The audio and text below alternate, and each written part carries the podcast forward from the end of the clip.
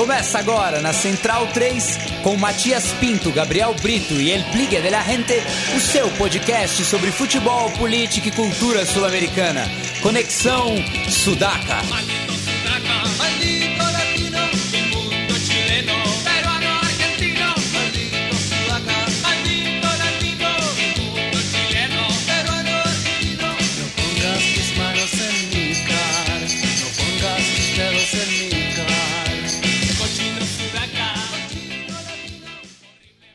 Buenas ouvintes da Central 3, está começando mais uma edição do Conexão Sudaca, ocupando e resistindo na sua placa de áudio. Meu nome é Matias Pinto e, como sempre, estou ao lado dos meus companheiros de batalha. Na minha diagonal esquerda está ele, Gabriel Brito, o guerrilheiro da informação e papai da Ana Cecília. Como tá, Gabri? Muito bem, Matias. Salve, salve, centralinos e sudacas. É sempre uma grande satisfação estar aqui no, ao lado de vocês, fazendo esse programa já na sua quarta ou quinta temporada? Quarta temporada. Quarta temporada já chegando ao é. seu ponto culminante.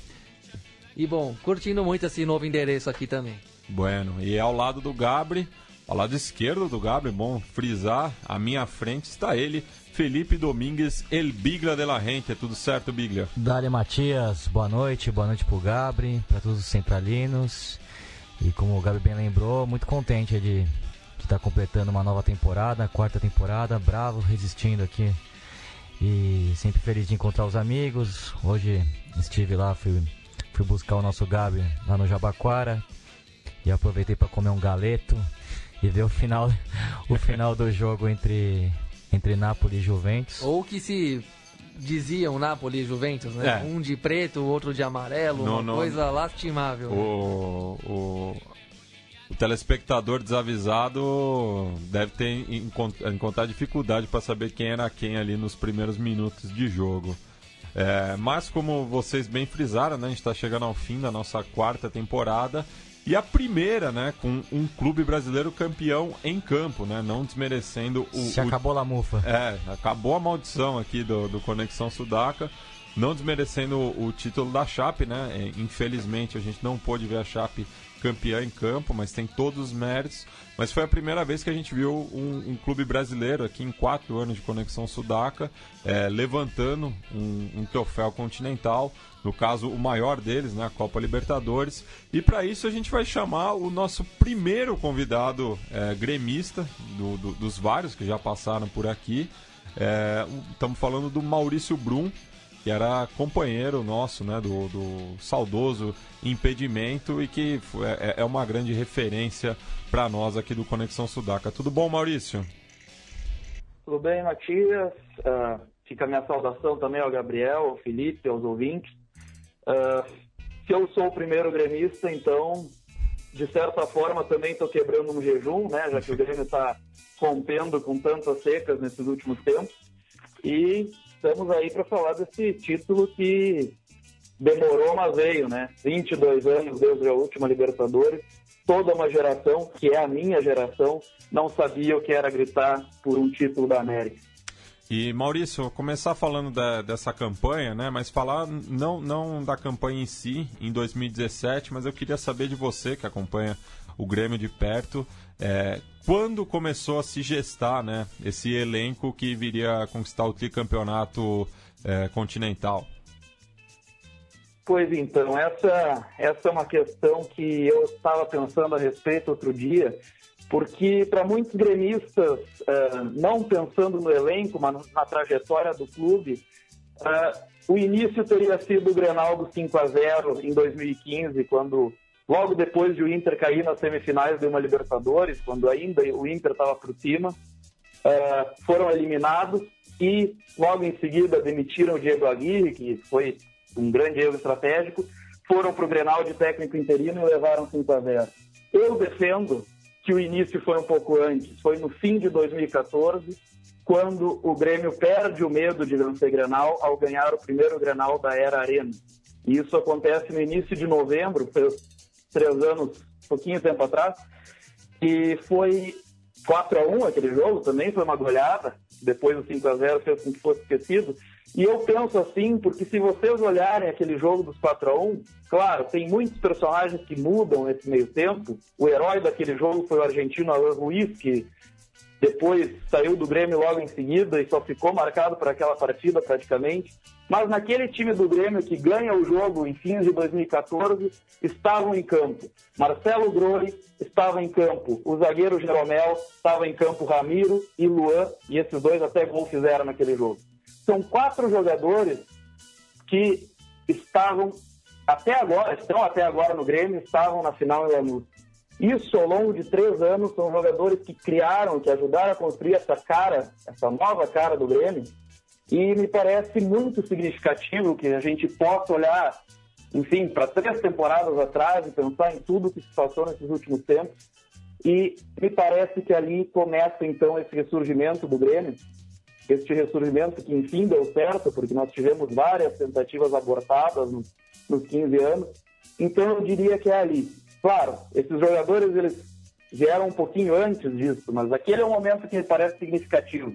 2014, quando o Grêmio olha para trás, traz o Felipão, achando que vai, vai resolver alguma coisa e não resolve, mas é ali que a gente vê, não podemos mais olhar para o passado. Nós temos, uma, nós temos um começo de um trabalho, mas a gente precisa também pensar no futuro. Depois vem o Roger, depois vem o Renato e se constrói esse time aí. Mas eu diria que é por aí. É, Maurício, aqui é o Gabriel. É, satisfação de falar contigo. Parabéns pela crônica que você publicou aí pelo ponteiro esquerdo sobre esse título do Grêmio e todo esse histórico que você já puxou uma parte aqui, mas tentando colocar dentro do contexto desses 22 anos que separaram um título do outro e falando do, de como isso fica para a posteridade também. Agora, o que eu queria falar é que é sobre o, o, o, estilo de jogo desse Grêmio numa comparação com aquele estilo que, que se convencionou chamar de gremista por natureza, por DNA. Se como é que você sente isso? Um time que, pelo menos aparentemente, pelo menos na minha na visão aqui mais peculiar da minha parte, que não sou gremista tô, e vejo o time mais pela televisão, à distância. Parece um, um time que tem um. Desde a Copa do Brasil do ano passado, inclusive, quando tinha Maicon e Douglas jogando em grande forma. Pedro Rocha também não pode ser esquecido, eu acho, mesmo, no, mesmo nesse processo da Libertadores. E, enfim, é um time que tem um, um estilo muito que mudou o DNA do, do Grêmio. Como é que você enxerga o, o estilo de jogo desse time campeão, consagrado, eternizado, em relação ao, ao que se acostum, ao que todo mundo acostumou a associar o Grêmio em termos de maneira de jogar futebol. Pois então, Gabriel, de fato é um Grêmio que foge bastante do estereótipo de time que jogava principalmente na raça, que jogava até mais na vontade do que de repente com uma qualidade técnica como que a gente viu aí. E eu li, eu acredito que foi o, o David Butler, que escreve no, no Globoesporte.com, e ele estava comentando uh, isso na, na, opinião dele, eu não sei se talvez não seja um exagero, mas ele disse: o primeiro tempo do Grêmio em Lanús foi o melhor momento do futebol brasileiro depois do 7 a 1 Desde o 7 a 1 não havia um momento em que o futebol brasileiro brilhava tanto no cenário internacional como no primeiro tempo do Grêmio em Lanús. E isso é algo muito estranho de se ler, porque o Grêmio sempre foi identificado como um time que jogava um futebol totalmente oposto ao estilo que se identifica como estilo do futebol brasileiro. E, talvez exagerado, mas me parece muito justo, sim, porque o Grêmio foi um digno representante desse tipo de futebol, que é um futebol de toque de bola, um futebol bem jogado, um futebol que vai para cima, que não tem medo, que não é aquela retranca que a gente tantas vezes viu e que a gente viu o próprio Renato aplicar no Grêmio. O time do Grêmio, vice-campeão brasileiro de 2013, era um time que acumulava vitórias por 1 a 0 jogava por uma bola, ficou em segundo lugar no Brasileirão naquele ano, mas jogando um futebol feíssimo.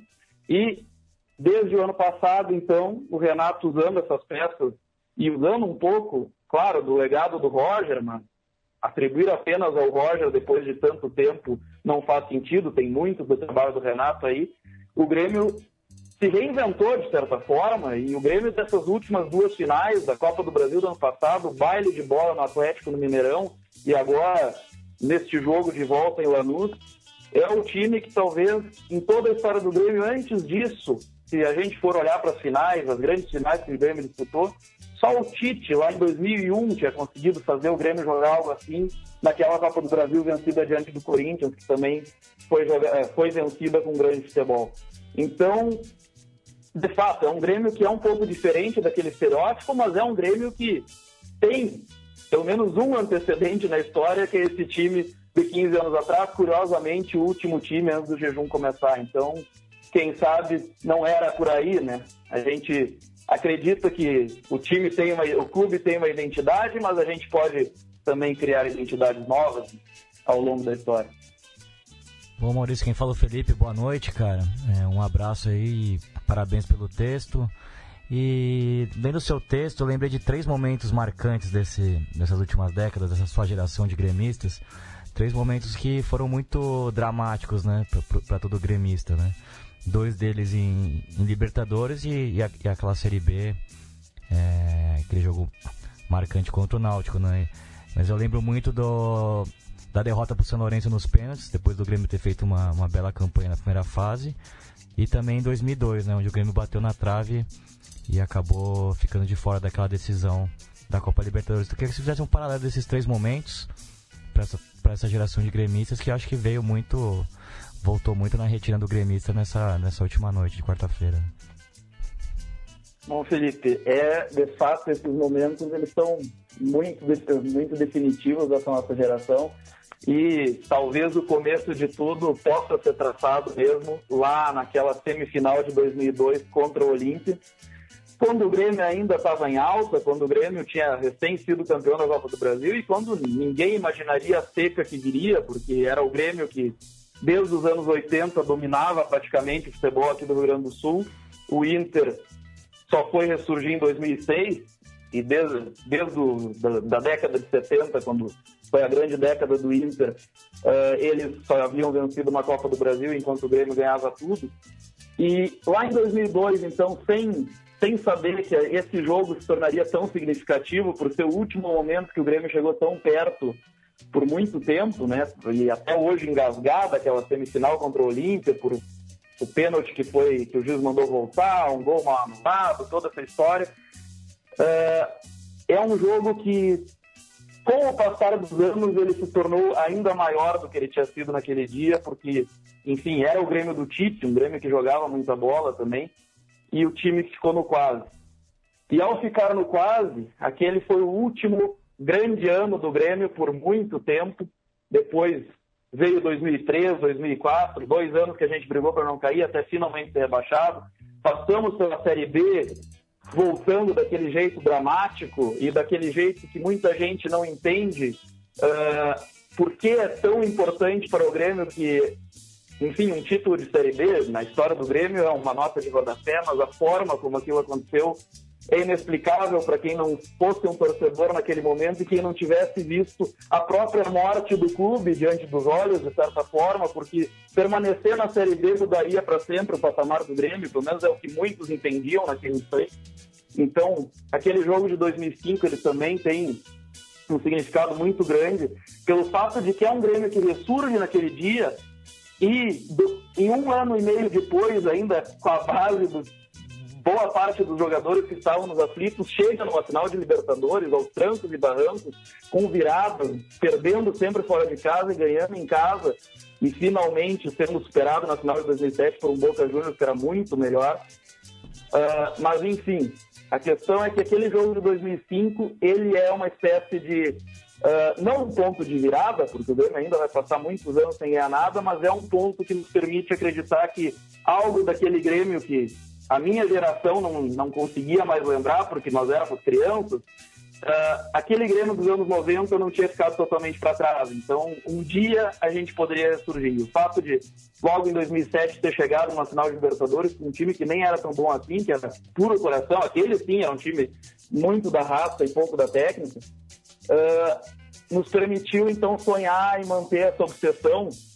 A gente fala, né? Libertadores é uma obsessão. E mantê-la pelas próximas várias campanhas em que a coisa não vinha. E desse tempo, nesse tempo mais recente, nos anos 10, quando o Grêmio se acostuma a cair nas oitavas de final, é, certamente aquele ano de 2014 é o ano que mais doeu, porque eu, enfim, o São Lourenço é o digníssimo campeão daquele ano, fez uma campanha fantástica, mas nos dois jogos contra o Grêmio se mostrou, não se mostrou superior ao Grêmio. E no mínimo foi igual, na minha opinião, o Grêmio jogou melhor lá na Argentina e aqui no Brasil e doeu muito ter feito só 1 a 0 neles e ter caído nos pênaltis. Aquela talvez fosse mais uma grande chance que não, não conseguimos aproveitar.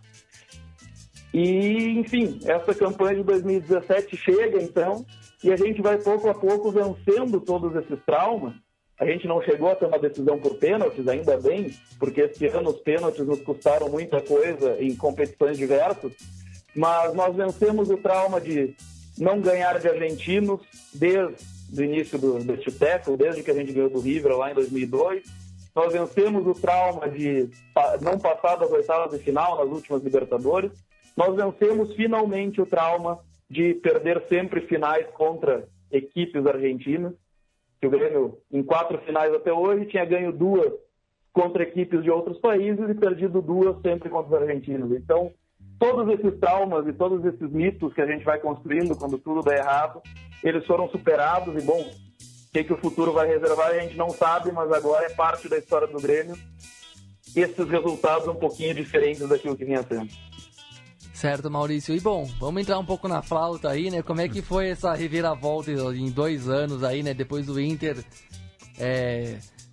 Diria até que o Inter, o Inter viveu um processo aí de, de muitas glórias, claro, dentro do campo ali com todos os méritos, mas fora de campo um certo uma certa subida no salto, um certo deslumbramento com esse slogan que, que até Colorado já vi criticando isso, esse slogan campeão de tudo, que certa maneira serviu para emoldurar um processo de, de elitização da própria torcida, o que tem algumas semelhanças aqui com o Corinthians em São Paulo, na minha visão. Mas antes de, mas não falemos disso e sim da, da flauta, né? Depois passaram, vocês passaram todo esse período vendo o Inter em ascensão, ganhando grandes campeonatos, fazendo grandes façanhas, e o Grêmio penando, e de repente em dois anos o Grêmio volta aos, aos grandes títulos e o Inter cai para a Série B, toma goleadas como esse 5 a 0 histórico, e me, volta para a Série A de um jeito bem melancólico, pelo menos na, na minha no, no, que aparentou aqui, uma, uma volta meio sem graça para a Série A, sem jogar um futebol convincente, mesmo num patamar abaixo do, do que costuma frequentar. Como é, que, como é que ficou o clima aí entre as duas torcidas nesses últimos, nesse último período aí? Uma reviravolta que parece tão brusca, né?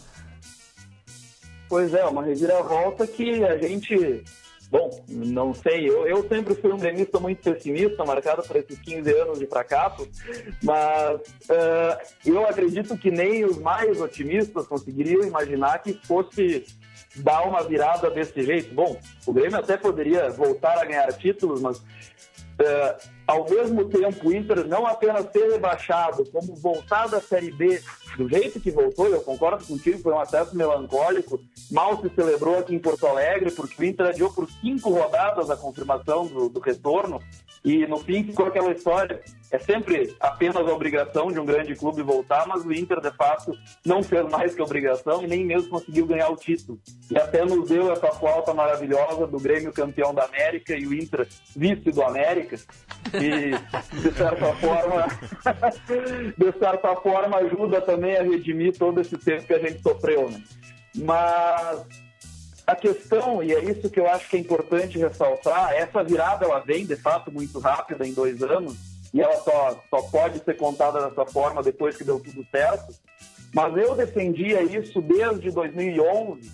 Desde 2011 eu dizia que o Inter já não era mais aquele mesmo, que o Inter dos grandes títulos ele tinha parado em 2010 e o que mantinha essa impressão de que o Grêmio estava sempre por baixo, o Inter seguia por cima, era o fato de que o Inter continuava ganhando o campeonato estadual e o Grêmio continuava tendo grande dificuldade nos grenais.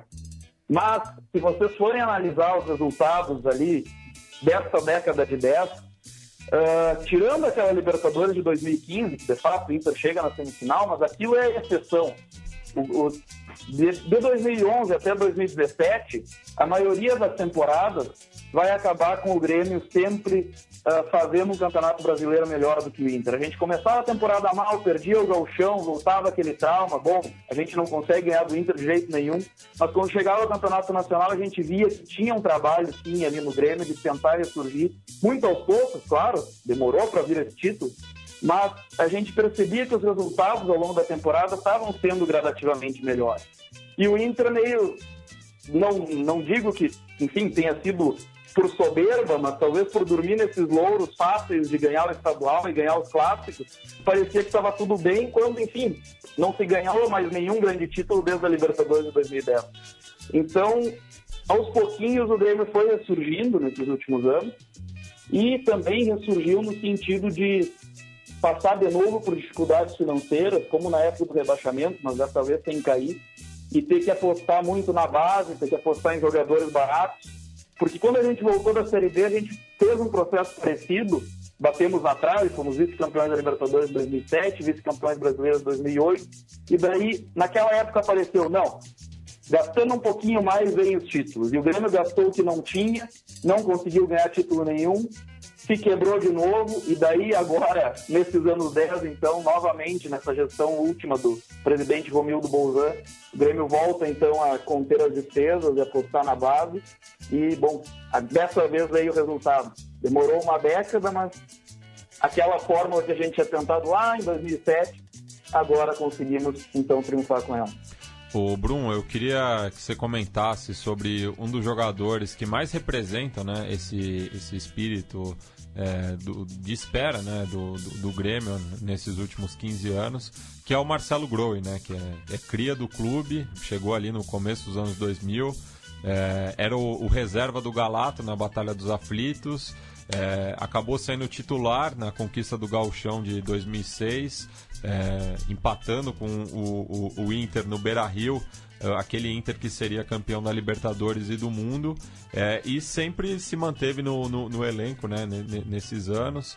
Eu lembro até quando eu fui ao Grenal de Rivera, é, ele, ele era o titular do Grêmio naquela ocasião, já com, com o Renato é, e o Roger, né, que também é uma figura muito importante né, nessa conquista, é, por ter devolvido né, uma, essa identidade para o Grêmio.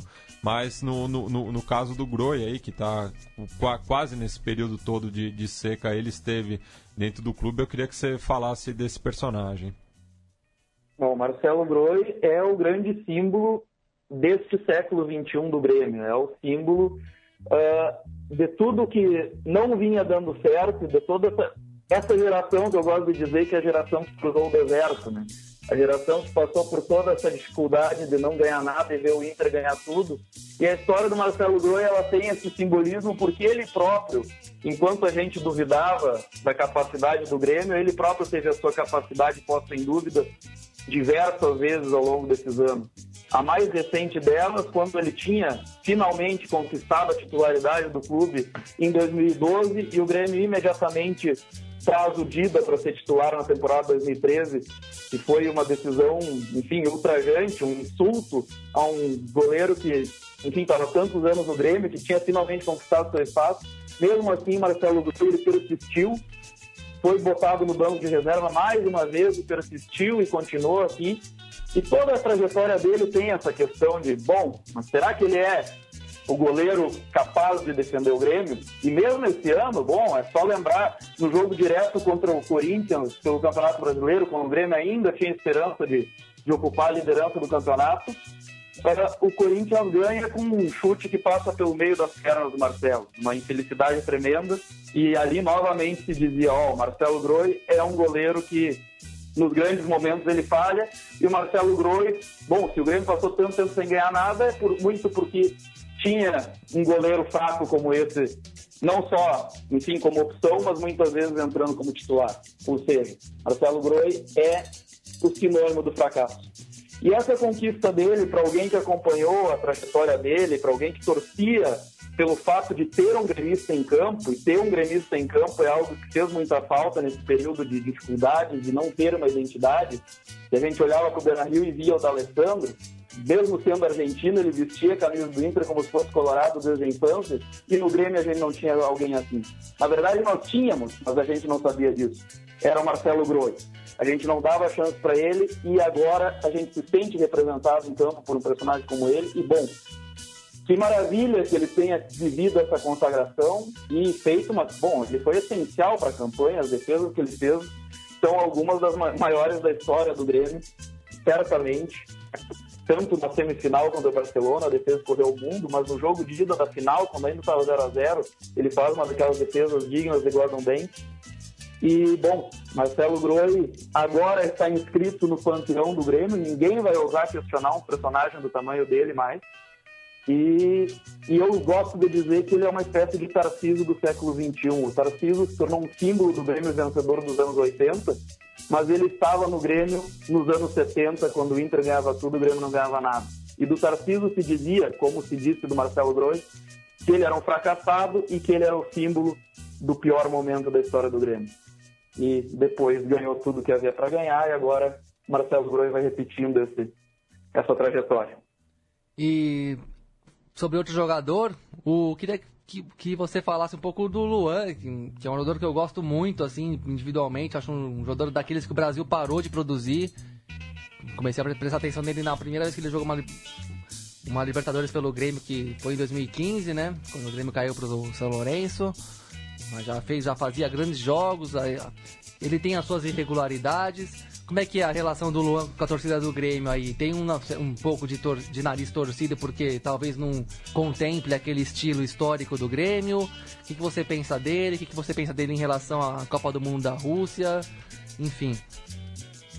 Bom, o Luan, ele é, tá, pelo menos para um gremista como eu, que não tinha visto as grandes glórias, ou não lembrava das grandes glórias dos anos 90, o Luan é a melhor coisa que aconteceu no Grêmio desde, desde a virada do pé. Ele é realmente. Não se pode pensar no sucesso do Grêmio sem pensar o Luan, o Luan como parte desse time. E sim, houve por muito tempo, e mesmo agora, você certamente vai encontrar alguém que critique o Luan, talvez não nos dias imediatamente seguintes à final da Libertadores, mas se o Luan permanecer aqui por mais seis meses, eu acho que não vai ser mais do que isso, porque do jeito que ele está brilhando, logo ele vai, infelizmente, para a Europa. Mas Uh, certamente vai haver jogos, e isso acontece muito, que o Luan é bem marcado ou que o Luan está um pouco apagado, acontece com qualquer jogador, ele não vai resolver todos os jogos sozinho. E que vai acontecer novamente de dizer, ah, o Luan é soneca, o Luan ele só aparece quando quer. E, bom, no, no, na fase mais terrível em que ele esteve apagado, uns tempos atrás, até pipoca tiraram no Luan dizendo que ele não aparecia nos momentos decisivos.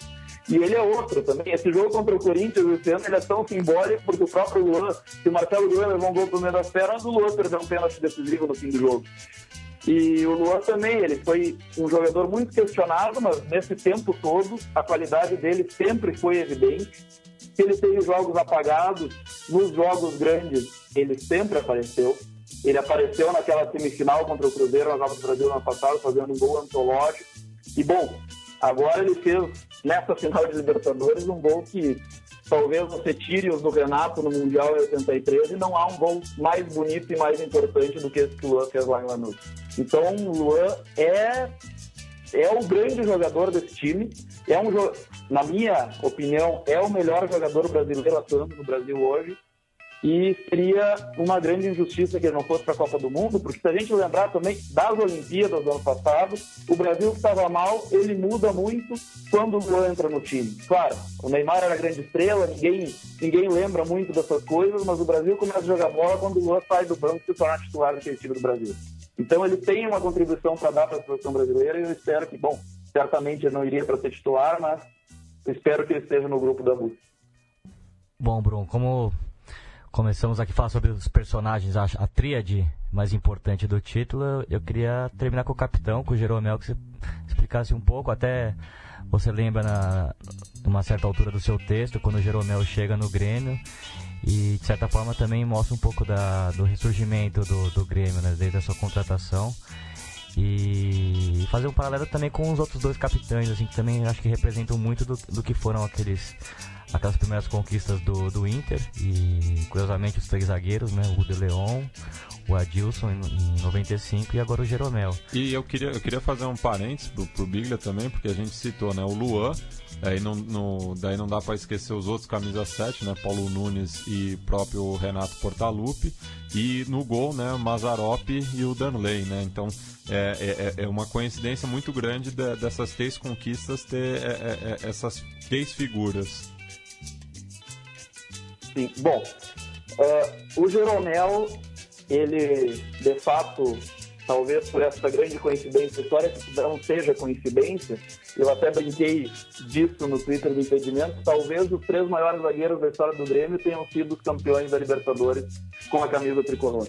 Alguém pode voltar aos anos 60 e lembrar que o Ayrton Pavilhão, que foi considerado o primeiro grande zagueiro do Grêmio, não ergueu uma Libertadores, mas enfim, naquela época o Grêmio estava em outro patamar, era um Grêmio que ainda não, não conseguia ganhar competições nacionais nem disputar uma Libertadores. Mas ou, desde que o Grêmio... ou, ou o próprio Anchieta, né, que foi até bola de ouro da placar nos anos 70. Verdade. Mas, enfim, desde que o Grêmio muda de patamar nos anos 80 e passa a disputar Libertadores, eu diria que os três maiores zagueiros que vestiram a camisa tricolor são, foram os capitães, capitães da conquista da América. E a importância do Jeromel, e isso é algo que a gente só percebe estando no estádio, estando nos jogos difíceis também, ela é uma importância que não se mede apenas por ser um zagueiro que sabe antecipar a bola, um zagueiro que sabe se posicionar, um zagueiro que sabe, enfim, ele não dá. É, mesmo quando parece que ele está dando um chutão, na verdade ele está dando um lançamento muitas vezes. Uh, e ele não é apenas pelo que é pelo que ele é como zagueiro. E isso as pessoas não entendiam quando eu falava na semifinal da Copa do Brasil esse ano, que o Jeromel estava lesionado, a gente teve que ir de Bressan. E o Bressan, enfim, fez uma ótima partida lá contra o Cruzeiro, não foi culpa dele a eliminação. Mas o Bressan, por melhor que ele faça, por melhor que seja o jogo que ele venha fazer, ele não consegue fazer algo que o Jeromel faz, que é quando o time está em dificuldade, e ninguém consegue fazer o que o Jeromel faz, na verdade, por isso que ele é tão importante. Quando o time está em dificuldade, é ele que dá um jeito de puxar o time. Seja uh, saindo, jogando, driblando três ou quatro, indo pro ataque e dando um chute para fora, que seja, mas várias vezes em, em, jogos grandes, jogos pequenos, quando a coisa estava difícil para o Grêmio, era o Jeromel que chamava a responsabilidade, criava uma jogada, ia para cima, incendiava o estádio e mudava o jogo. E, e talvez um lance que seja muito simbólico disso, bom, dois lances muito simbólicos disso, primeiro na final da Copa do Brasil ano passado, o terceiro gol do Grêmio contra o Atlético Mineiro no Mineirão, sai num cruzamento do Jeromel, num lance que ele puxa dessa forma, quando o Grêmio já estava com 10 no campo e o Atlético vinha para cima, e ali o Grêmio praticamente mata a final. Mas nesse ano mesmo tem um lance que acaba sendo esquecido porque o lance do gol não mostra o que aconteceu. O lance do gol é uma cobrança de falta, mas contra o Botafogo, nas quartas de final, o Grêmio empatou o 0x0 no Rio e ganhou de 1x0 em Porto Alegre, dois jogos dificílimos, talvez os mais difíceis da campanha. E o gol do Grêmio no jogo de volta sai numa cobrança de falta, cabeçada do Barros, mas aquela falta só existe porque quando o Grêmio estava em grande dificuldade, é o Jeromel que dá de novo um lançamento preciso para o ataque e desse lançamento nasce a falta. Então ele tem essa importância, ele, eu, eu às vezes brinco, ele não tem nem cara de zagueiro, nem nome de zagueiro, porque enfim, zagueiro tem que ter algum nome no aumentativo, alguma coisa assim, um zagueiro meio desdentado, que tem medo dos adversários mas o Jeromel é um excelente zagueiro e é um excelente líder por tudo isso que muitas vezes não aparece, não vai aparecer em nenhum, nenhum vídeo do Melhores Momentos, mas é aquilo que a gente percebe no estádio. E essa grandeza que a gente percebe no estádio é o que ajuda a construir um jogador que se torna lendário. No futuro não vai estar nos lances de melhores momentos nenhuma dessas jogadas, provavelmente. Mas a gente vai contar para os gremistas que não viram o Jeromel jogar e eles vão ficar sempre com aquela dúvida: mas será que ele era tudo isso? E ele é. É, e Brum, falando em paralelismo ainda, né? A gente vai falar agora da, da Copa Sul-Americana também, que conheceu seus finalistas, e justamente na, na última conquista é, continental do Grêmio, em 95, é, ele acabou decidindo a Recopa depois contra o Independente, que sagrou-se campeão, é, justamente sobre o Flamengo da extinta Supercopa. É, claro, torcedor gremista agora é, é, só pensa no, no, Mundial também, né, que vai ser jogado é, nesse, no mês que se inicia hoje, mas pensando a nível continental aqui para o ano que vem, a disputa da Recopa, vocês já estão de olho no, no, no possível adversário? Olha, para quem ganhou tão pouco nesses anos todos, qualquer título que venha, vem bem. Então eu já estou pensando na Recopa. Já estou muito triste que eu não vou estar no Brasil nessa, nessa época. Eu já tinha uma viagem marcada para o Chile, então não vou poder ir no estádio ver a Recopa, que vai ser em fevereiro.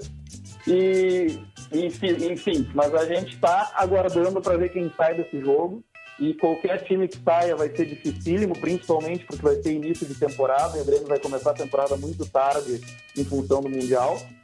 Uh, eu gostaria que fosse independente para ter, enfim, mais, um, mais uma decisão contra o time da Janeiro. Já decidimos a Libertadores em 84 e perdemos, decidimos a Recopa em 96 e ganhamos, então, enfim, agora vamos Seria tentar o tirateima. É. Exatamente. Mas se for o Flamengo, bom, essa rivalidade nacional com o Flamengo também tem história e também, de certa forma, é um tiratema, porque a gente já decidiu o brasileiro e perdeu, decidiu a Copa do Brasil e ganhou, então também seria uma terceira decisão contra o Flamengo. E, bom, eu, eu acredito que vai ser. É um jogo imprevisível, na verdade, porque o Flamengo é é um time muito sui generis. O Flamengo vive o céu e o inferno ao mesmo tempo. Parece que está dando tudo errado para o Flamengo e eles estão lá numa final continental. Então, de repente, eles ganham aqui e lá ou são goleados em Avejaneiro e não tem chance nenhuma. Não tem como prever esse Flamengo. Bem, então a gente agradece a sua presença aqui, Brum. É, novamente desejamos todas as felicidades a você e os milhões de gremistas espalhados pelo Brasil e alguns deles ouvem o nosso programa, então fica aqui também a, a felicitação. Até muita gente falou que semana passada a gente estava sendo muito duro com o Grêmio, mas a gente, claro, reconhece todos os méritos é, do Grêmio, assim como do Lanús, né? Porque já, já existe um discurso ali do, dos colorados de que o, o Lanús não era tudo isso, mas é, provou ser uma equipe extremamente competitiva ao longo da, da Libertadores é, e foi um, uma adversário duríssimo para o Grêmio, principalmente em Porto Alegre. Acho que é, ao sul ali da província de Buenos Aires, o Grêmio foi senhor do jogo, mas em Porto Alegre é, eu vi uma ligeira superioridade granate. Ah, sim, só fazendo, só fazendo um adendo, Maurício. Bom, primeiro que isso aí é uma visão meio. Um pouco. É, injusta da história, né? Mais ou menos como os colorados fizeram em relação com querendo comparar o Mundial de 2006 com o de 83, porque na, no status atual do futebol, o Barcelona é muito maior do que o Hamburgo, porém não se considera que o Hamburgo daquela época era gigantesco, a Liga dos Campeões daquela época era até um pouco mais inacessível para a maioria dos clubes, né? Então te parabenizo aí porque o que você falou no começo da entrevista eu assino muito embaixo. Foi o momento mais brilhante do time brasileiro desde, desde o, depois do 7 a 1 mesmo. Pela primeira vez a gente viu um time brasileiro saindo do país e jogando bola, jogando para ganhar, jogando para mandar no jogo, não não especulou nada, não esperou nada, saiu de casa para resolver e para ser melhor mesmo. Então, e conseguiu com, com sobras mesmo. Ah, e o Lanús, pelo, do outro lado, também, se fosse campeão, seria um time que representa muito o bom futebol argentino. Acho que jogou muito abaixo nos dois jogos, mesmo em Porto Alegre fez um jogo digno, mas acho que um pouco abaixo do que poderia jogar. Lanús que já jogou melhor com o Almiron também, outro, no, principalmente quando foi campeão argentino em cima do São Lourenço naquela decisão no, no Monumental que meteu uma goleada no River e jogava um futebol brilhante, mas é um time que tenta jogar, um time que até acabou pagando o preço desse estilo de jogo, tentou enfrentar o Grêmio com bola no chão, forçando muito a saída de jogo com o goleiro, com o Andrada, teve muitos erros de saída de jogo que o Grêmio até poderia ter resolvido antes. O Roman Martinez, que acho que é um símbolo desse jogo, fez uma partida muito ruim, mas ele é um cara que dita o jogo, mesmo o Lautaro, que é um, acho que é o jogador mais talentoso é, jogou muito abaixo nas duas finais. Enfim, se o Lanús também fosse campeão, daria um símbolo do que, do que é o bom jogo argentino, desse grande técnico que, que é o Almiron, que, que bebe muito da fonte também do Lavope, de um time que joga por baixo e que tenta sempre propor o jogo. Posso, claro. posso fazer um comentário final? Claro. Concluindo, então, eu concordo com a leitura de que, bom, o Lanús de fato já havia jogado melhor antes da final e jogou melhor o jogo de ida. O jogo de ida foi assustador como gremista. Eu até arrisco a dizer que talvez a vitória do Grêmio tenha sido um pouco injusta, porque para aquilo que o Lanús se propôs, eles foram senhores da partida aqui em Porto Alegre, eles se propuseram segurar o jogo e mereciam ter saído com empate. A surpresa foi o Grêmio jogar tão bem no jogo de volta, e bom, se o Lanús não foi tão bom na final, é um pouco também de mérito do Grêmio de conseguir anular esse estilo de jogo dele.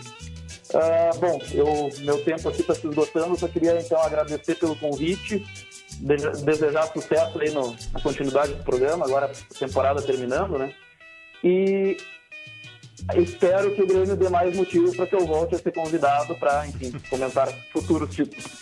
Muito obrigado e um abraço para vocês aí. Um abraço, Maurício. E de, de preferência o Mundial daqui a algumas semanas. Mas manteremos contato, Maurício, e até uma próxima. Bem, agora falando da Sul-Americana, né? Queria mandar um, um alô também para diversos ouvintes aqui é, do programa. É, o pessoal bastante empolgado aí com, com a classificação do, do Flamengo para a final do, do, do, da competição. Começar pelo Daniel Platner, que falou: aí Conexão Sudaca, na Central 3, quem entende dizer que é o Baião de dois. Aqui é Flamengo, saudações rubro-negras. O Rômulo César Maximiliano, aqui é Flamengo, caralho. Chupa Conexão Sudaca, com todo o respeito. E o Bruno Costa, um delicioso chupa pro pessoal do Conexão Sudaca, que ninguém, ninguém apostou no Flamengo. Paz. E também o Arthur, que escreveu diretamente para mim. Matias, que história. Ave César, estamos bem borrachos aqui em Niterói. Dali Mengão, pra cima de Los Amargos e Petio Frio do Independente. Aí a galera do Mengão realmente é, deu a volta por cima, né? O, o, o Clube da Gávea. É, num, num, num, desses roteiros que é a cara do Flamengo, né? Um time é, desacreditado, é, enfrentando diversos problemas internos é, e que justamente nessa bagunça, né? É, consegue se impor e daí é o famoso deixou chegar, né? Ah, mas eu também o mais curioso é que o Flamengo gastou tanto dinheiro e quem resolveu a parada foram, foi a molecada da base, né? É, grande... E o Juan jogou muito. O Juan jogou muito. E, e também, mas o Paquetá também fez uma grande partida. O goleiro César também fez uma partida monumental. E o Viseu que também foi muito contestado e acabou fazendo um golaço no jogo de ida e definiu. A... Fez um gol parecidíssimo com o do Fernandinho na volta, do um golaço também, os dois, né? Mas o Flamengo sofreu bastante, né? Foi um, um jogo onde o, Júnior mostrou muita qualidade também, conseguiu se impor, criou bastante chance de gol. É, poderia ter complicado a série, principalmente no primeiro tempo. Eu, eu até acho que o, que o, que o Júnior arriscou muito pouco, né? Sabendo de toda a pressão que o, que o, que o César teria, né?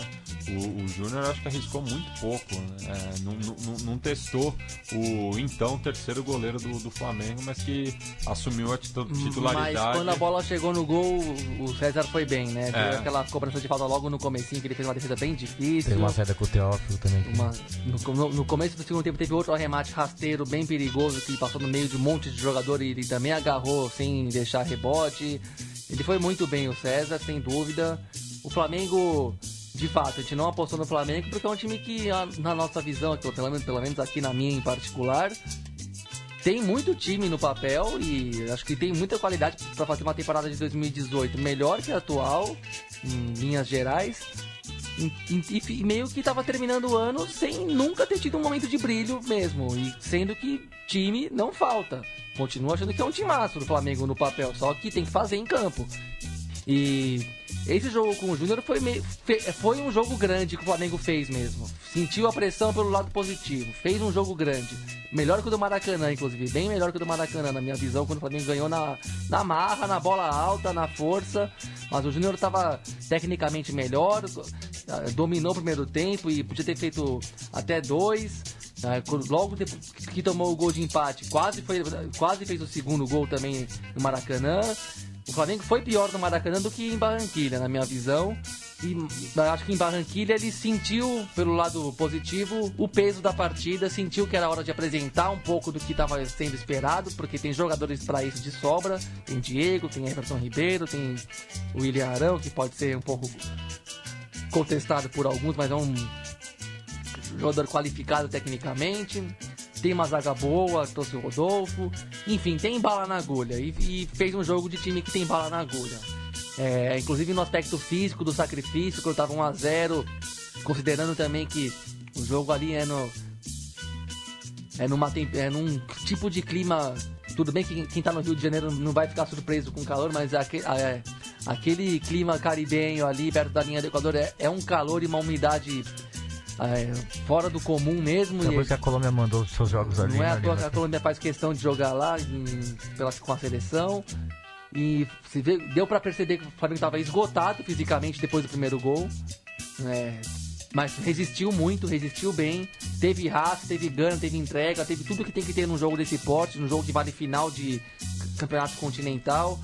E, enfim, um jogo marcante mesmo, um jogo que pode significar muito, não só para buscar esse título, como para entrar bem no ano que vem, né? Acredito que eu que estará na Libertadores, mas não sei se na fase prévia ou na fase de grupo. É, mas enfim, fez, fez de fato um jogo grande, de fato fez um jogo, entre aspas, calando os críticos mas é que pro time que tem tinha que corresponder um pouco a isso também, né?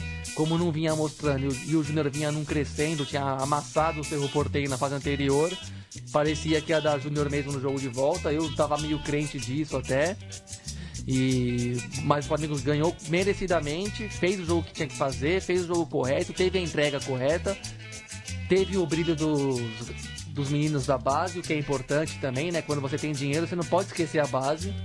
Você tem que ter, aproveitar o dinheiro para trazer jogadores que façam a diferença, mas não para apagar o, o, seu trabalho interno, o seu trabalho de base, que é o que garante geração após geração o clube ali o sustentáculo da coisa e a razão de ser do clube, né? Para que você vai ter categoria de base se quando o dinheiro vem você esquece tudo. É, foi, então foi bacana de ver os jogadores como o Paquetá, Viseu, o veterano Juan, mesmo o César reaparecendo, todos eles tendo um papel importante também, né? Não, foi só, não foram só as estrelas que resolveram, longe disso, por sinal. O Rodinei também, que entrou e já participou do segundo gol. Enfim, longe de, terem sido as estrelas que resolveram tudo.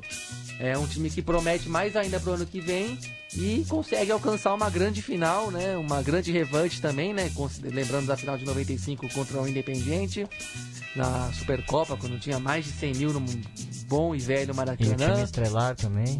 Um time estelar, Romário, é. Sávio. Acabou perdendo pro time que de repente mundo, era inferior tecnicamente. Mais forte, né? um time bom.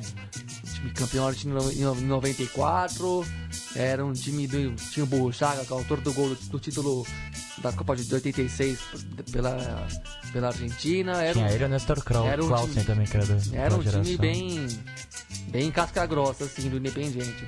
E Mondragão era o goleiro. Gustavo Lopes depois brilhou no Celta de Vigo. Enfim, foi um, foi um, foram grandes jogos. O Suriaga, e... não sei se ele tava. Né? Não, não, não tava. O Suriaga jogou um pouco depois disso. É, foram grandes jogos, tomara que se repitam. É, vejo um, um, confronto equilibrado, assim, né? O Flamengo acho que tem que aproveitar o fato de, de decidir em casa, que é um bom. É uma, é uma cartada Não, importante. O, o, o Palomo tava assim. Tava? Ah, tava. Ele chegou em 94. Certo. É. É, não lembrava dele muito nesse. Não, não associava muito ele a essa final, não. Tinha o centroavante que era do Nils, como jogou em São Paulo, o Pássaro Domizi também. Inclusive estou com a camisa do, do Nils Old Boys daquela daquela temporada Enfim, 92. uma final de grandes camisas que vai ser bonita de ver também, né? Isso. E uma, uma classificação repleta, repleta de méritos do Flamengo. Realmente fez o jogo que tinha que fazer à altura da ocasião. Vai ser curioso ver o Manquejo, né? Torcedor é, independente. Declarado, né? Inclusive até se envolveu com uma, uma polêmica no, no, bom sentido com, com o Mauro César Pereira quando ele chegou é, no, no, Flamengo. Os dois ficaram é, trocando é, brincadeiras, né, provocações no, no, no, no, Twitter. E o Mauro também, que vai estar tá bem, bem é, ligado nessa final, né? Só um pouquinho, só um pouquinho. assim... Muito moderadamente, podem ter certeza.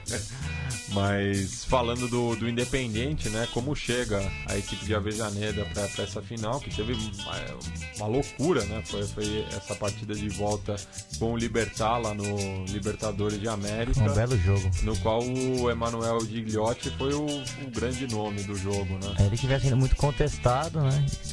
E vale lembrar que na semifinal da Sul-Americana muito recordada contra o River. Ele acabou perdendo o pênalti que o Barovero pegou no, no Monumental de Nunes, quando ele era o centralmente do Boca. Ele vinha muito mal, mas acabou sendo fundamental, né? Mas acho que o grande craque da partida, talvez o grande jogador do, desse time independente seja o, o Pibe Barco, né? Assim como o, Flamengo, Independente chega essa decisão com jovens promessas, jogadores que estão aí se, é, se afirmando, né? O Barco teve muita personalidade de bater esse pênalti, né? o, o pênalti que abriu, que abriu o placar. E aí também vale, vale lembrar um pouco é, que o Libertar não, não pôde contar com o Takora Cardoso, fez muita falta. O Robeiro acabou mudando o esquema, fez aquela linha de 5, armou três zagueiros. E assim como eu critiquei o Olana na primeira partida por mudar esse esquema, é, eu também critico agora o Robeiro porque ele, ele não estava acostumado a jogar nesse, nesse sistema. E, e o gol surge de um lateral onde o Alcaraz, que era o jogador, o jogador da sobra, chega totalmente atrasado e acaba cometendo pênalti, né? Então, é, às vezes você muda de esquema, pensa bem, eu acho que tem, é, fazia até sentido você jogar com uma linha de 5, mas em um lance casual acaba esse esquema, esse esquema tático vindo, essa ideia de jogo vindo abaixo.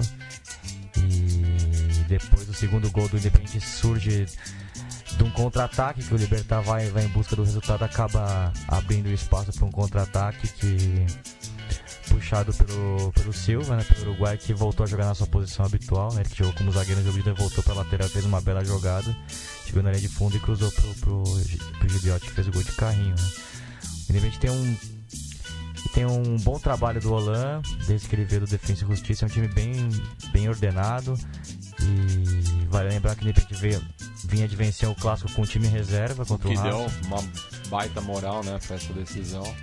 Baita moral e ele foi audacioso, é, tirou um dos volantes, tirou o Nico Domingo, deixou só o uruguaio o Rodrigues como, como volante, é, botou o Benítez de novo no, no time titular apostou por um quarteto bem ofensivo com o Messa, jogador do, do Ginásio, também é um dos jogadores que eu, que eu mais gosto no Independiente jogador que vai para cima, de lado de campo. Sanchez Minho, que começou como lateral no Boca, também de se encontrou jogando no meio campo, um jogador talentoso. É, enfim, é um time que tem boas, boas possibilidades e e o Holante tem um time na mão, tem um, uma defesa também firme. É, o Campanha para mim é um dos grandes goleiros, certamente estará na Copa do Mundo como reserva, mas acho um goleiro bem seguro. Independente que sofreu muito nos últimos anos, principalmente com o Russo Rodrigues, um jogador que falhava muito. Falhou inclusive no, em clássicos contra o Racing, muito contestado. Eu acho que a chegada do Martin Campanha é, é um símbolo desse novo ciclo do, do Independiente que também. Tá quanto goleiro uruguaio nessa semifinal da é, Sul-Americana. Né? Sebastião né? Vieira também, o, o Munhoz pelo lado do, do Libertar. Exato. o Campanha, pô, vários candidatos aí ao banco do Musleira na Copa do Mundo, considerando também o Martin Silva aqui no Vasco, né? Bons goleiros o Uruguai tem à disposição, né? Mas enfim, independente que também politicamente vem no momento muito. tá, tá muito forte na AFA. Mas ao mesmo tempo caiu a casa né, do, do Norai.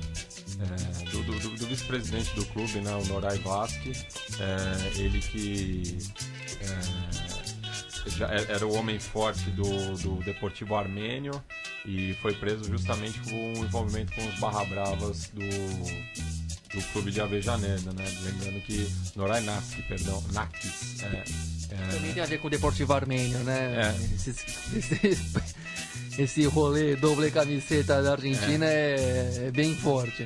É, e, e, e o Bebote tá preso ainda? O Bebote tá preso ainda.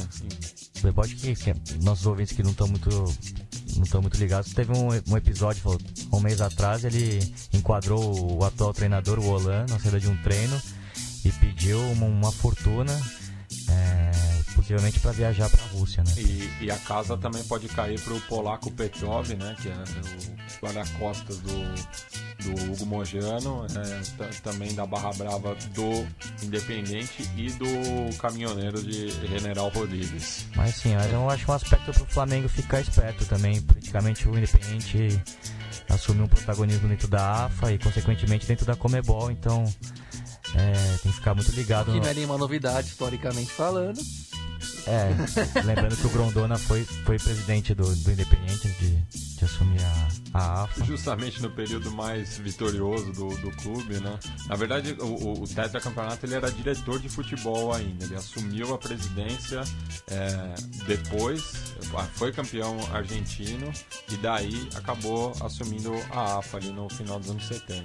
Sim, mas... É, se criou. Desde, né? até anteriormente a isso, né? A história que apareceu e que eu cansei de ouvido de velhos mesmo, de amigo do meu pai, de amigo argentino que meu pai tinha, que viveu e que era torcedor independente, assim, coisa que eu tive a chance de ouvir na infância.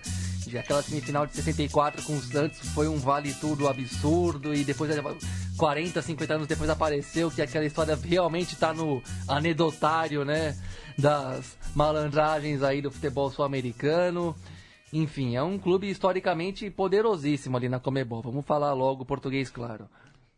Com certeza.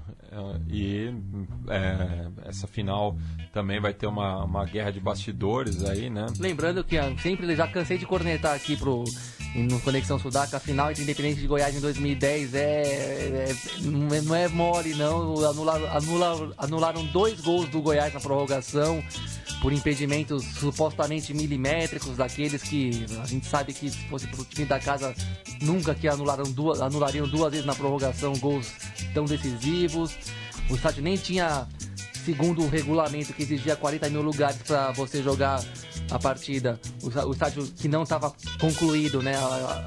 Estava no, no, no, nos momentos finais da reforma, ele ainda não dispunha de 40 mil lugares, isso, o, o rebatizado Libertadores de América, e mesmo assim pôde receber aquela final, enfim é um clube peso pesadíssimo. É, e pro Independente é importantíssimo né, esse título, porque. Não, e não só pro Independente, pro futebol argentino, né? Porque se o Flamengo for campeão, o Brasil vai ficar com nove vagas da próxima da Libertadores, que é um absurdo. Nossa! E o Argentina apenas com sete. Então, se o Independente é, Ganhar... conquista essa vaga, equilibra, fica 8 a 8, 8. A 8 né? Nossa, que barbaridade. Mas assim, porque... Então o Flamengo que abre o olho, né? É, nesse aspecto. É um, um, hoje mesmo com o 15 aniversário do último título é, nacional do, do Independiente. É, aquele título que era. aquele time que era dirigido pelo Tolo Gagego. Tinha o Forlan, Guinhaçu. Tinha o Guinhaçu, Silveira, Insua, é, o Milito o, é... o Montenegro já estava nesse Montenegro, time, né? o Gabi Milito, como ainda jovem, mas como um dos referentes daquele time, o Serrissuela. Enfim, um time que foi campeão logo na sequência do Racing, né? O Racing é, é campeão do, do Apertura, Apertura 2001, 2001 e o Independente ganhou Clausura 2002. É, é, não, Apertura 2002. O, é, Teve um torneio o, no o meio torneio, O torneio do, do final do ano.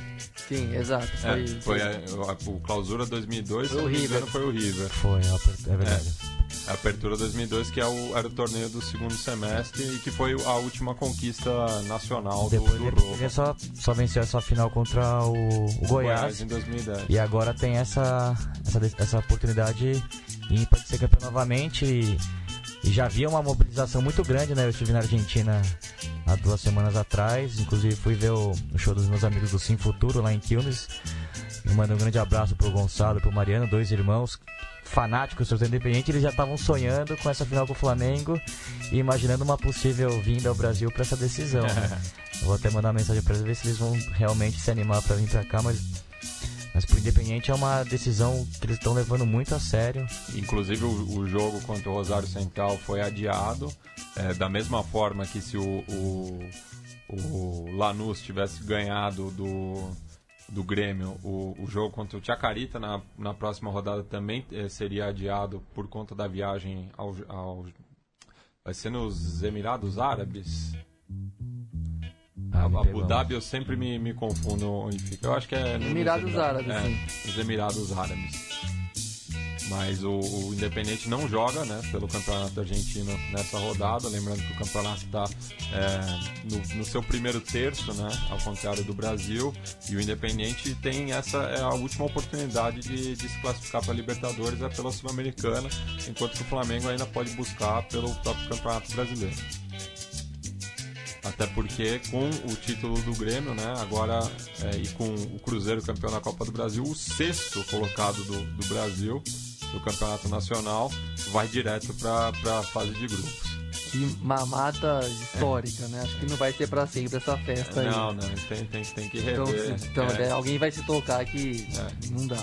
Posto esse que é ocupado pelo próprio Flamengo é, no, no momento, mas que joga é, contra o ameaçado Contra o Vitória, no Barradão, Barradão. tem tudo pra perder o jogo diante da circunstância. Até porque vai com um time misto, né? Alguns titulares é, vão a campo para Salvador, mas acho muito difícil que o Flamengo deixe escapar também essa vaga é, para Libertadores. É isso aí. É, então, passando para os palpites aqui, é, para o primeiro jogo, vai, não, não vamos ainda é, cravar quem vai ser campeão ou não, mas levando em conta que o primeiro jogo é, será na próxima quarta-feira é, em Avejaneda, né, no Libertadores de América, o Flamengo visitando o Rojo. Qual é o palpite de vocês? Ó, eu tô um tremendo pé frio, já mandar mensagem pros, pros ouvintes flamenguistas. Estarei totalmente rubro-negro pra essa, pra essa decisão, mas acho que o Independente sai na frente, a veja. Eu acho que dá um empate no jogo de ida. Eu acho que o Independente vence por 2 a 1 É, mas ca- cabe lembrar que não tem o, o saldo Vou qualificado colocar, é, na final. já que é pra falar o placar, um a um. E Bigla arrisca até o placar ou. É, eu acho que é, 2x0 pro Independente. Uma vantagem considerável aí. Você tá tentando a zica reversa, né? Exatamente, seria muito doído pra nós racinguistas ver o Independente ser campeão continental novamente, o Racing É, e, e- e tem, sofrendo muito aí. e tem uma curiosidade também, né? O, o Douglas Seconello mais uma vez matou a pau, escreveu um texto sobre é, a, a- a origem né, do, do- do- dos cinco grandes na Argentina. Sensacional. E que se o Independente confirmar essa classificação sendo campeão da Sul-Americana, pela primeira vez na Libertadores teremos os cinco grandes disputando, já que é, Boca, River, São Lourenço e Racing já garantiram a sua classificação pelo último campeonato local. É, e o Racing vai chegar muito fragilizado, já que demitiu o Coca de uma forma totalmente equivocada, a meu ver, e tem, tem eleições no meio, desmontou o time, tem o Racing que, que vinha num ciclo bacana para chegar meio baleado para essa próxima essa próxima Libertadores, enquanto o Boca e o River sempre fortes, o São Lourenço se recuperando. Hoje que é o dia, o dia do Inter do São Lourenço, São Lourenço que vem numa arrancada muito boa e briga- vai brigar com, com o Boca pela liderança para ser campeão argentino novamente. E já que o Biglia citou, né, aí o, o dia de Lincha de São Lourenço, a gente vai para no nosso quadro dos, da, da memória para falar do dia de Lincha de outro clube.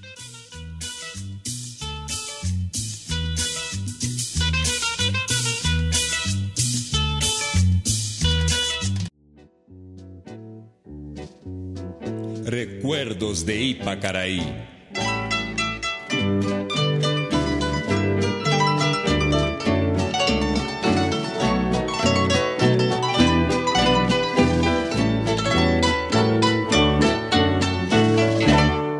Noche tibia nos conocimos junto al lago azul de Ipacaraí. Tú cantabas Bem, vamos ao bairro de Sayago, em Montevidéu, já que nessa semana completou-se 25 anos é, do, do jogo que deu origem ao Dia de Lincha de Racing de Montevidéu, né?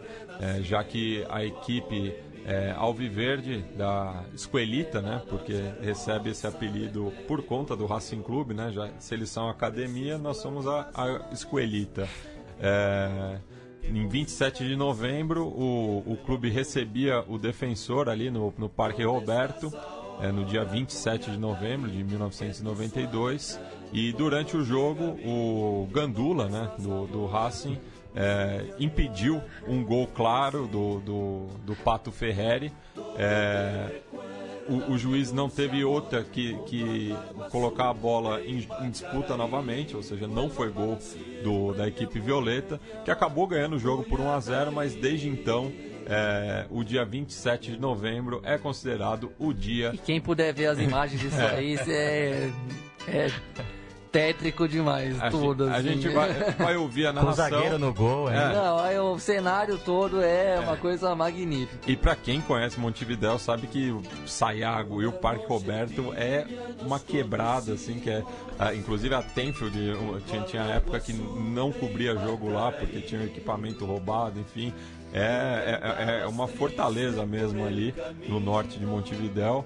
É, mas a gente vai linkar o, o, o, o, vídeo justamente que a gente está extraindo o áudio é, no, no post do programa para vocês verem a situação, mas vamos aí ao, à narração.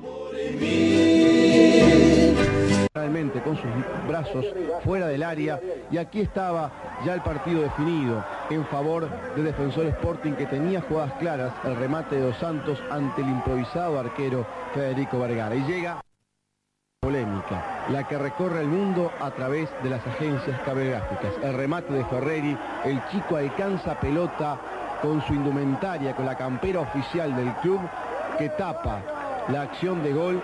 Aquí el doctor Carlos Galo que va a decretar una suelta neutral. Ricardo Dos Santos que no se conforma. Gente que estaba dentro del campo que tiene, no tiene absolutamente nada que hacer. Aquí termina el partido. Gana Defensor Sporting y Juan Ferreri habla para Sporting.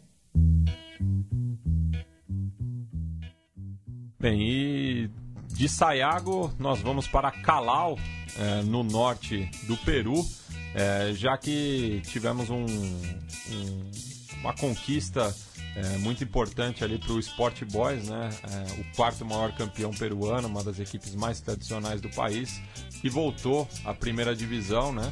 É, no ano que completa 90 é, anos e que é, ano passado, por conta de uma crise institucional, é, quase foi rebaixado à Copa Peru, que é semi-profissional.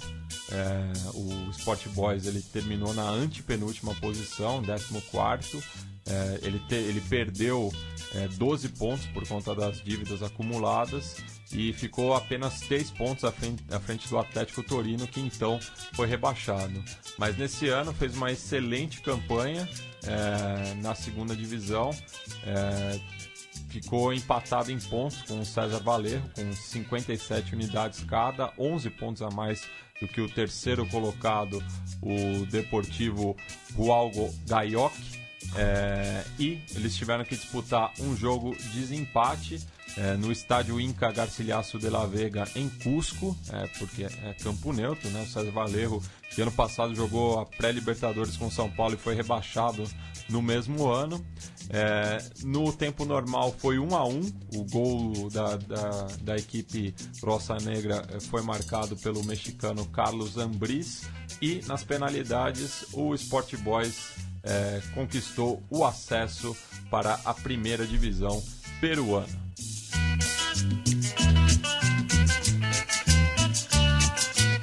Ahí lo tiene Marabona, lo marcan dos, pisa la pelota Marabona, arranca por la derecha el genio del fútbol mundial. Y deja el tercero tocar para Borruchaga siempre Marabona, genio, genio, genio, ta, ta, ta,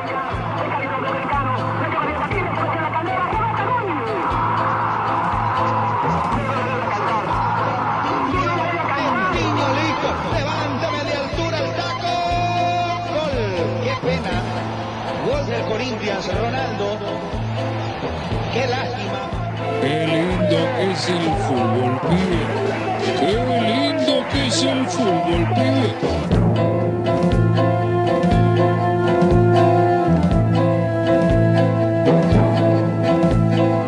Le va a pegar de derecha. Viene Olajuaga. Tapó el arquero. Tapó Ferreira, tapó Ferreira y ahora Fano Aquí se define todo. Se define de todo en a este- A primera división. Johan Fano toma distancia, tiró. Boys vuelve. Boys vuelve.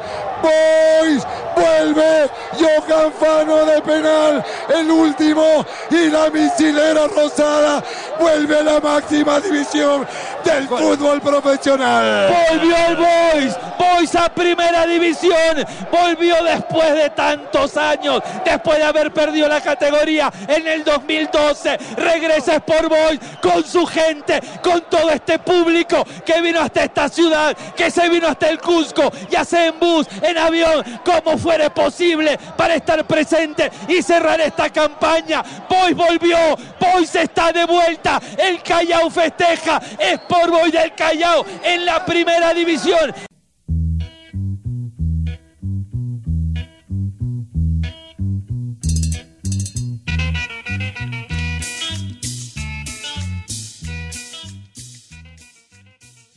E voltando aqui, o, o, Gabi fez uma correção, um ato falho meu. É, eu queria dizer norte de Lima, não norte do Peru, né? Já que Calau está bem na- no centro do Peru, próximo, é na região metropolitana é, da capital. O Biglia conhece melhor, pode, pode falar. É, eu, tô, como- eu tô até na dúvida, mas é, é- é, Cajal fica na região portuária É. e também onde está o aeroporto internacional de Cajal, porque eu lembrei agora que nosso querido Ricardo Fernandes de Láguila, popular Charri, é, foi me buscar lá em Lima no aeroporto e, e como eu pedi para ele que eu queria fazer o turismo futebolístico, a primeira cancha que eu conheci foi exatamente a do, do Sport Boys. Time muito tradicional e que tem uma fama de ter a torcida bem barra pesada também. Um time bem tradicional e o nosso querido Douglas, Douglas Muniz lembrou de quando o Sport Boys jogou a Libertadores e enfrentou o Palmeiras no grupo na Libertadores de do ano- 2001. 2001. 2001. É. E o, o- falando no Charri, né? A Aliança Lima pode ser campeã nesse final de semana. Já havia conquistado o Apertura, se ganhar o Clausura já é declarado campeão. Peruano está a dois pontos à frente do Real Garcilhaço. O- os íntimos, eles recebem o Comerciantes Unidos, que subiu no, no ano passado, né? No Matute joga no- em, em Matute, enquanto que o Real Garcilhasco recebe a Universidade de San Martín de Porres, todos os jogos às 18 horas é, do horário de Brasília. É, o Aliança com muitos jogadores rodados e, e conhecidos aqui pelo nosso público, o mais famoso o Catito Ramírez, né, que jogou no Corinthians. Que é cria do universitário, inclusive. Sim. E tem o goleiro que, segundo conversava com o Thiago essa semana sobre, sobre o possível título, lembro, falou que o grande jogador foi o, o, o Butron, goleiro que estará na Copa do Mundo, né, como suplente do, do Galesse. Tem outros, alguns, alguns jogadores também famosos, o Roblin, o Roeblin que jogou no. que fez o gol contra o São Paulo, né? No, O, o Luiz Aguiar, que foi É, vice-campeão do, uruguaio, do- né? do- pelo Penharol em 2011, inclusive o, o técnico é o Pablo Bengochea, né, que é, conhece ele do, do Penharol Já passa pela seleção também. também. O Leixes também, né, o, o outro uruguaio também né, ne- nesse elenco, o atacante. um pouco da alma uruguaia pra, pra renovar o. É. Trazer de novo a Aliança para um título nacional. A Aliança também que faz muitos, muito tempo que não faz uma boa campanha internacional. Aliás, os dois grandes times do, de Lima. Ah, e mesmo a nível local, a Aliança está num jejum aí é desde 2004, se eu não me engano, 2005, mas faz, faz mais de 10 anos que é, a equipe de Vitória não, não, não, não conquista É, acabou perdendo protagonismo para alguns times menores, né? a O própria Universidade de São Bart Porres. Boys foi campeão nacional. Também o, o Melgar de Arequipa é, conquistou algum- alguns. Também teve um Campeão protagonismo. depois de 35 anos, né? Sim. Sem título. Sporting teve um Cristal momento- também. Teve um momento do Cienciano. Um pouco mais para trás, né? Agora Teve o Real Garcilaso O também Universitário também festejou um título recente. Teve uma bastante, teve uma grande variedade de títulos de times É. protagonistas aí no Peru. A gente viu bem isso na Libertadores, né? É. Vários até a gente até tem di- dificuldade para lembrar como Ó, o último título da Aliança foi em 2006. É, de lá para cá, a Universidade de São Martin de Porres conquistou o bicampeonato, é, é, foi seguido pelo Universitário, depois novamente a Universidade de São Martin, Juan Auret, Sporting Cristal, Universitário novamente, Sporting Cristal, Melgar e Sporting Cristal. Então, são esses Ah, tá. os campeões durante esse jejum da Aliança. É, eu pensei que o meu, meu gato tinha sido bicampeão, mas foi só um. Mas foi bom, né? Porque é. já foi, era, um, era um grande jejum, né? Vamos ver é, se o Grone sai desse ele, jejum. Ele também. chegou duas vezes, o Melgar chegou duas vezes à final. Sim. Ganhou em 2015 do Sporting Cristal e no ano seguinte o, o, os cerveceiros tiveram a revanche. É, bem lembrado. E o, o nesse período, né, o universitário é, aumentou a vantagem de títulos, né, o maior campeão peruano com 26 conquistas enquanto que a Aliança, é, se tudo der certo nesse domingo, chega ao seu 23º caneco. É, considerações finais, meus camaradas? É, apenas desejar boa sorte ao, ao Grêmio na sua jornada mundialista. Acho que seria de grande val valor para o futebol sul-americano voltar a trazer o título, né? Considerando que nas últimas 10 temporadas só o Corinthians conseguiu isso. E antes do Corinthians teve aquele bicampeonato com São Paulo e Inter, mas claro que isso não livra a cara do futebol sul-americano em seu conjunto.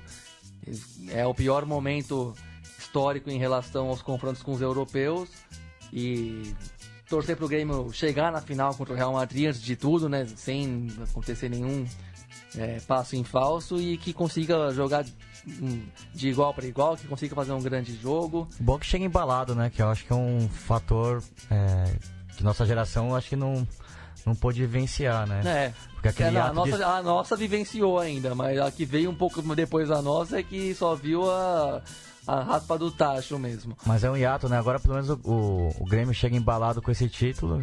E... O Real Madrid tá jogando mal, né? O Real Madrid muito mal, jogando muito mal no canto espanhol, então tem, um, tem uma luz no fim do túnel, assim, pode ser que... É, eu, eu acho que essa é uma das grandes vantagens da Libertadores ser, ser Ter anual. Ter esticada é já é chegar com o, o mesmo time no mesmo momento. No mesmo pique, é...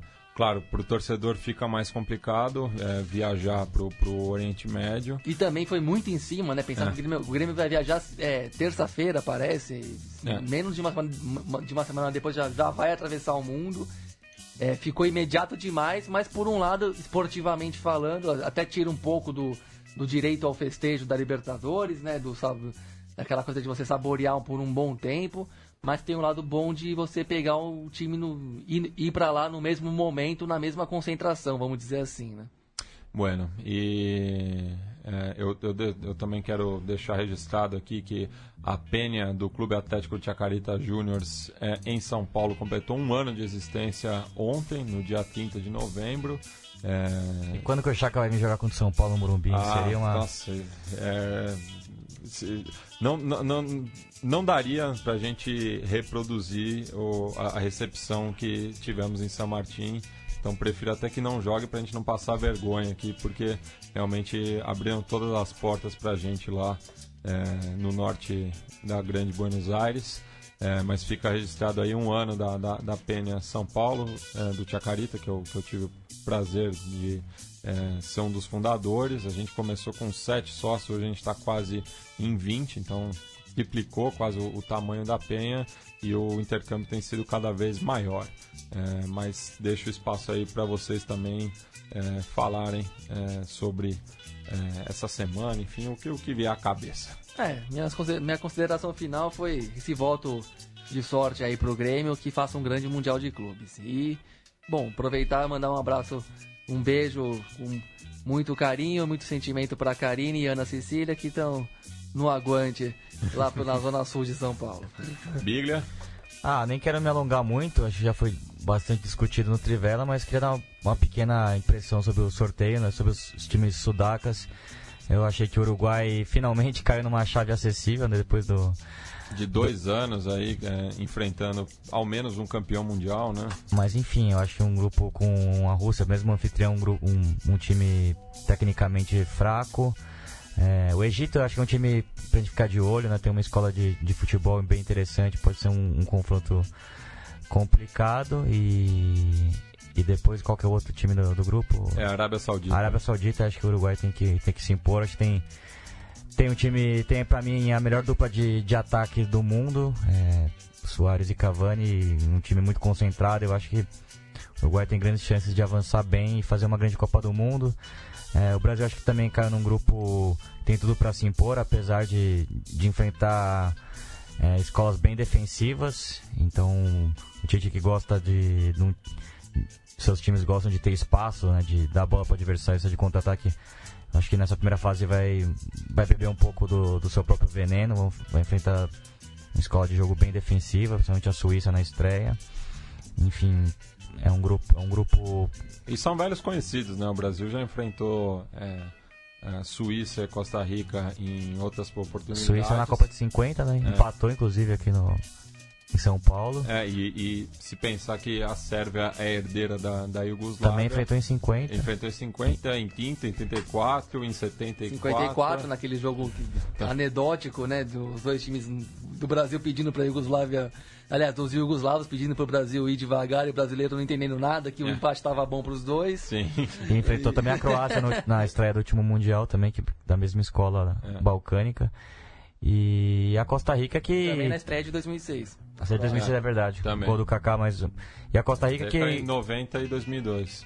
Sim, a Costa Rica em 90 fez um jogo duríssimo também e, e vem do grande mundial, apesar de ter, do seu ciclo nas eliminatórias ter sido bem abaixo, mas enfim, um time bem defensivo, joga com a linha de handball de 5 no 5-4-1, então é um jogo que também o Brasil vai, vai encontrar dificuldade.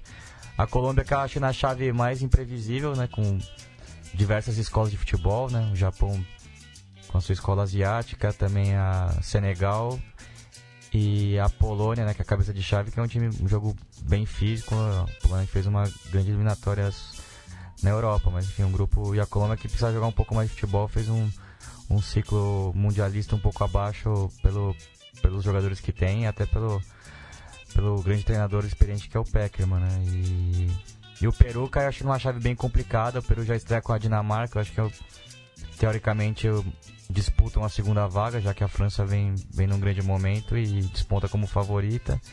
Mas eu acho que a Austrália também é um, é um duelo difícil para o Peru. O Peru já teve o confronto com a Nova Zelândia, então já dá para ter um pouco mais de ideia de Le- estilo de jogo da Oceania, né? É, le- lembra muito a trajetória do Uruguai em 2002, né? Que caiu no França, Dinamarca. França, Dinamarca e passou pela Austrália na repescagem. Só tinha o, o Senegal de, de, de diferente. Sim, e Uruguai e França que eram os favoritos, mas quem passou foi Dinamarca e Senegal. Senegal. Uruguai, empatou, eh, se não me engano, empatou os três jogos. né? Não, perdeu, Perdeu. ser, é, Empatou com a França 0x0. empatou com a Dinamarca em 3x3 e perdeu pro Senegal. Eu acho que foi. Eu, eu, eu, eu, tô na dúvida agora entre o jogo com a Dinamarca e com a, a- a Senegal, porque tenho certeza que o- com a França foi o empate e teve um jogo que foi 3x3, inclusive. é, que, que o Uruguai quase conseguiu a classificação com, com o Cheng Morales. Mas só, só vou conferir aqui rapidinho no, no grupo A naquela ocasião. Foi o 3x3 é, é, contra, contra o Senegal. Perdeu para a Dinamarca na primeira rodada. E completando, acho que a Argentina caiu numa chave muito perigosa, muito perigosa mesmo. É, a Islândia, jogos que eu vi, principalmente nas, na- nas eliminatórias contra a Turquia e na Eurocopa contra a Inglaterra, é um time muito concentrado, muito ordenado e com um ataque perigoso também. Um time que, que aposta muito no contra-ataque, na velocidade, tem a bola, uma bola parada importante. A Argentina vem num momento muito ruim, como deixou bem claro, não só nas eliminatórias, como o último amistoso com a Nigéria, onde acabou uma virada por 4 a 2 mostrou muita fragilidade defensiva. Então, pensando que pega esse jogo dificílimo na estreia com a Islândia, depois a Croácia, que jogou um pouco abaixo, acabou indo para repescagem, mas tem jogadores talentosos, principalmente o, o Modric, que é o grande termômetro do meio campo, mas enfim, outros bons jogadores. Com certeza o segundo jogo da Argentina vai ser muito equilibrado. E pensando num cenário para definir contra a Nigéria, uma seleção que a Argentina vem encontrando em muitos mundiais, encontrou em 94. Não, de- do- dos- do- das seis participações da Nigéria em Copa do Mundo, só não encontrou a Argentina em 98. Então foi 2002, aquele 1x0 gol do Batistuta em 2002. 2010 também, vitória da Argentina. A Argentina, e a Argentina ganhou os cinco. A gente ganhou Quer cinco. dizer, ganhou os quatro é, e joga. E tem duas finais olímpicas também, né? Perdeu a É, Atlanta 96 e aí venceu um- em Pequim em 2008. Um ouro para cada um. Mas enfim, fica na retina o último amistoso, há 15 dias, onde a Nigéria mostrou muita qualidade, a Argentina muita dificuldade. Então, pensando num possível confronto, a Argentina, dependendo dessa partida, tendo que se abrir, pode repetir um cenário muito perigoso para a Argentina, que tem pouco tempo para arrumar esse time, o São Paulo, e, e o próprio Maradona deu uma cornetada bem grande no sorteio.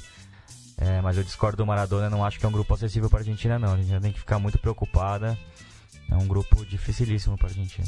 E terminando com a Colômbia, né, que caiu com, com Polônia, é, Japão e Senegal, um clube que. Uma, uma chave que não tem nenhuma favorita clara, mas eu, eu, eu vejo um leve protagonismo do, dos cafeteiros. Eu acho que ficou bom para a Colômbia, sim, porque, como disse o Bilha, não, foi, não fez um processo no mesmo nível do anterior, do daquele que levou a Copa de 2014. Fez duas Copas América em 2015 e 2016 abaixo do esperado e pegou um grupo aí que dá para jogar os três jogos para ganhar, não precisa ter medo de ninguém, ainda que sejam escolas diferentes que possam é, apresentar surpresas. É um grupo que não tem aquele cachorro grande, então ficou de bom tamanho esse sorteio para a Colômbia e de modo geral os grupos ficaram bem equilibrados, né, bem distribuídos, né? Claro que algumas ausências são um pouco lastimáveis, né? A Itália, claramente, né? Não, não precisa nem explicar. A Holanda também, né? E o Chile também. Ainda que a geração holandesa tenha decaído muito. O Chile pela América do Sul, mas a Índia também já não... Só se, se seria bacana se tivesse uma sexta vaga igual em 2014, né? E, enfim, algumas ausências, mas não dá pra... Agora a Inês é morta, os, os times estão é, distribuídos nos grupos e acho que não tem nenhuma grande injustiça, nenhum grande privilégio.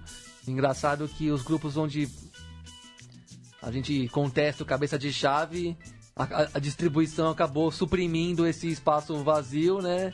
Ah, suprimindo não, acabou suprindo esse espaço vazio e os que na nossa cabeça deveriam ser cabeça de chave, como Inglaterra, Espanha e tal, e tal e Uruguai, acabaram que na prática tem um grupo como se eles fossem de fato os cabeças de chave, né? Então acho que ficou bem bacana aí a distribuição das chaves. E abaixo a Copa de 48 seleções, pelo amor de Deus. Nossa. É, e para encerrar o programa, a gente vai celebrar né, os 15 anos de carreira do, dos amigos do Tez de Coração é, que comemoraram em grande estilo, né, tocando pela primeira vez no Atanásio Girardot no último final de semana. Por isso a gente vai escolher justamente o hino né, de Antioquia, o hino das seleções de, de, de Antioquia, é, que foi composto em 1970 pelo professor Ricardo Lagoyete. É, o, a, a, música chama La Chaua e a melodia é inspirada em Bella Ciao, né, canção do, dos partidiano italianos. Então vamos ouvir aí a interpretação dos, dos amigos paisas é, com do hino La Chaua e a gente se encontra na próxima sexta-feira. Hasta!